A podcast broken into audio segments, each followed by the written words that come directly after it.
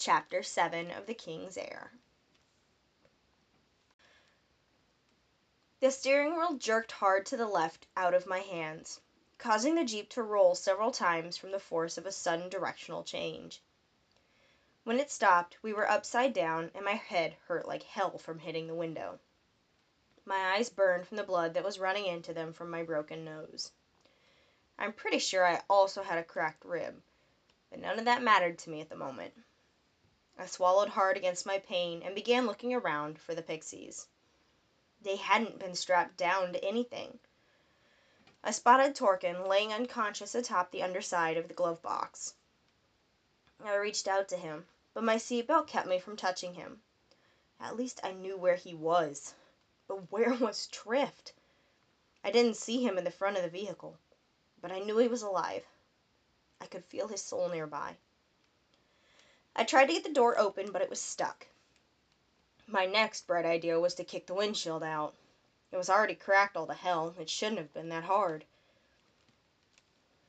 I worked to undo my seatbelt, contorting myself into a position that wouldn't cause me to fall on my head as I was released from its restraint. As I landed, I cut my hand on a jagged piece of dented metal, hissing from the pain as I tried to reposition so that my feet were aimed at the windshield. I got ready and kicked hard. The glass moved, but didn't break. I tried again. This time the whole windshield broke free from its frame. The shattered safety glass peeled back from the vehicle like an old banana skin. Once our exit was secure, I resumed searching for my pixie finding him under the back passenger seat pretty badly banged up. I gathered both of them up and crawled from the vehicle. Once outside of the Jeep, I turned to look at the wreck, clarity about what had just happened coming to me as I saw the flat tire. I'd been going way too fast. I swallowed and looked around.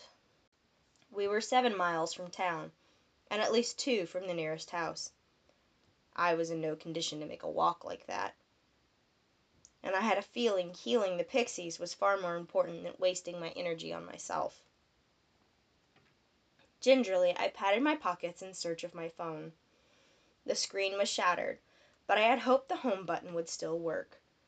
I held it down and nearly cried when I heard the familiar tone that told me to speak. Call Uncle Alfie. The nickname I'd put in the phone for Alfred sounded like a cry for help from a small child within this circumstance. He answered on the third ring. Hey, what's up? I wrecked. I felt hot tears falling down my face. The tire blew and the Jeep flipped. Tr- Trift and Torkin are hurt. Where are you? His tone instantly changed, and I could hear him rushing around. I couldn't recall what the GPS had said the road was called. I, I don't know. Go south. I'll I'll make a pillar. Okay. He was instructing someone to drive in the background. We'll be there soon. Just hang on and don't use too much of your energy if you're injured. Okay. I set the phone and the pixies down and quickly made a large stone pillar, hoping it was tall enough for them to see from town. When I finished, I sat down in its shadow, cradling Torkin and Trift in my lap, gently feeding them my energy as we waited. Torkin just had a concussion, but my Trift was truly in rough shape. I worked to stabilize his internal bleeding and hail inhale. I worked to stabilize his internal bleeding and heal his broken ribs. He had true healing abilities like my father. He could patch himself up better later. I just needed him to live. After a few moments, my head swam and my vision failed. Osael. Osael, can you hear me? Someone was shining a bright light into my eyes. When had I passed out? I grunted my response, my throat dry from the heat of the desert air. The light disappeared and I saw Alfred's face close to mine. Help them. I moved my hands upward, confused to find no pixies within them. Mora has them. They're gonna be okay, Triff stated calmly as he examined my face. It just flipped. I was extremely disoriented. but I wanted him to know that the crash wasn't my fault. I, I didn't even hit anything. Hush, don't talk. He raised a vial to my lips. Drink this. It'll help with your injuries. I did as he said. The liquid felt like tasteless velvet over my tongue as I swallowed. As soon as that one was down, he held up another for me.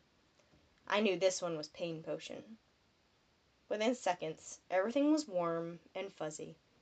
I felt like falling asleep. Esta, Alfred called over his shoulder. Help me get him to the truck. I think he's got a minor brain bleed. I felt them tug on my arms, hauling me to my feet, and then suddenly I was moving. I tried to help them, but I may have hindered their assistance by doing so. As soon as they had me in the bed of the truck, I passed out again. I was surprised when I woke to the healing energy of three different individuals. Mora, Trift, and Torkin were all working on me back at the hotel. Part of me was glad they hadn't called my dad.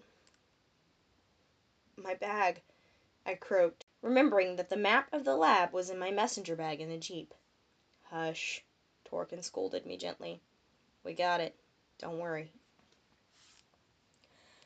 I laid my head back down and allowed unconsciousness to overcome me again. The next time I woke, both pixies were curled up next to me on a pillow, and it was night time. I was stiff and tired, but I wanted to know if she was there. I quietly crawled from the bed, wincing from the pain of my stiff joints as I walked over to the balcony door. I pulled back the curtain and smiled when I saw her. I tapped the glass and leaned my forehead on it.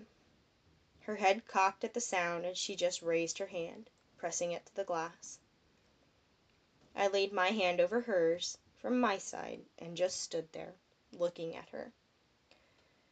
I could swear I felt the warmth of her hand through the glass. Even as the sun began to come up, she stayed. He wasn't controlling her this time. She was there on her own. Good night, Roisin, I whispered, and she smiled. Good morning, Osael. She signed, then vanished. How did she know my name? Had I told her already? My head hurt too bad for me to attempt to remember. I closed the curtains and crawled back into bed, emerging from its comforting embrace to the distressing sound of my phone.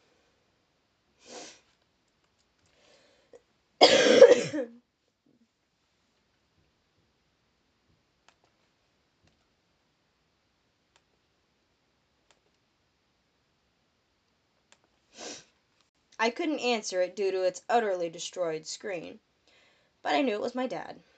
It was his ringtone. He called twice more before giving up and deciding to come make sure I wasn't dead in person. He looked both relieved and angry when he stepped from the portal and saw me holding my phone. Why didn't you answer? I held it up for him to see. Because I can't? His eyes grew wide as he stopped being an irritated parent and actually took in my battered and bruised appearance. What happened? I'm surprised Alfred didn't tell you, I admitted as he gently started to examine me. I went to visit the guy that used to run the lab. On our way back, I blew a front tire and the Jeep flipped. His eyes instantly darted to the bed, shifting back to me after seeing that his pixie was okay. He wrapped me in a hug, his healing energy filling my body with as my injuries dissipated. When he finished patching me up, he turned. Marching over to the sleeping familiars, he held his hand over them. As their energy refreshed, they stirred. Torkin woke first, instantly flying into my father's chest upon seeing him. He may have had fun with Trift and I, but he'd missed his Fae. Trift woke from the lack of a sleeping partner, rubbing his tiny eyes and yawning before slowly flitting onto my shoulder. That sucked. I sighed, gently patting his head with my finger. no kidding. Did you at least learn anything of value regarding the case? Dad was in a no nonsense mood. I'm sure Torkin was filling him in on the actions of the day as I spoke. Yes, we did. I found my messenger bag hanging on the desk chair and opened it. Pulling out the map, I urged him to sit down and we examined the document together. Looks like Torkin will need to be at every security door for us to gain access. Father's eyes scanned the map with thorough precision. Unfortunately, that means we won't be able to split up and search for captives. That's probably not a bad thing, I stated. Considering how powerful these vampiric fae are, I'm a little nervous about what's actually behind those doors. It would probably be beneficial if you forgot your morals about manipulating creatures while we're in there. I was stunned by my father's words. He had driven home how wrong it was to do that very thing since the day we found out what my abilities were. If you can keep both us and the captive creatures safe, that would be beneficial to everyone, Osael. That's true, I admitted.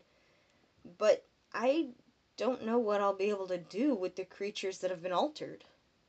I'll run a test tonight and see if I'm able to gain any form of control over them. That's a good idea. He pointed to the central office. This is where that override console is, correct? Yes, I confirmed. Mr. Barnes said that once it's activated, everything in the lab will shut down. I wonder if that means the doors will lock. Trift pondered. Even if they do, Torkin chimed in. Each door has a manual handle. Good to know, I stated as a knock sounded on my door. Come in. Evan and Lena entered the room, surprised to see my father sitting at the desk. Well, hello, Owen. Evan smiled at him. What a wonderful surprise. Hi, Evan. Dad returned the ghost's smile. What can we do for the two of you? Lena spoke. Carlin just returned from the Highlands. He has a description of the individual who approached the families about curing their children. Dad looked at his watch. Wonderful. How about we all meet in the dining room in 20 minutes? Sounds good to me. Evan smiled and vanished. Lena rolled her eyes at his antics and waved before closing the door. Dad stood and stretched. You know, Osael, I think you're as danger prone as I was when I was younger. Yeah, right. I laughed. You're always so careful. Because I have to be. He smiled. I have a lot to lose now. But when I was young and unworried without kids. He was a nightmare to keep track of. Torkin interrupted him. Remind me to tell you about the time he almost got eaten by a pod of sirens. Wait, wait, what? I was beyond amused by this. He said he was careless in his youth, but I'd never heard any actual evidence to prove that. And that, my old friend, is a tale for another time. Dad bopped Torkin's nose and stood. Come, let's go meet the others. That concludes Chapter 7 of The King's Heir. I hope you enjoyed this reading, and I hope you'll return next time for Chapter 8.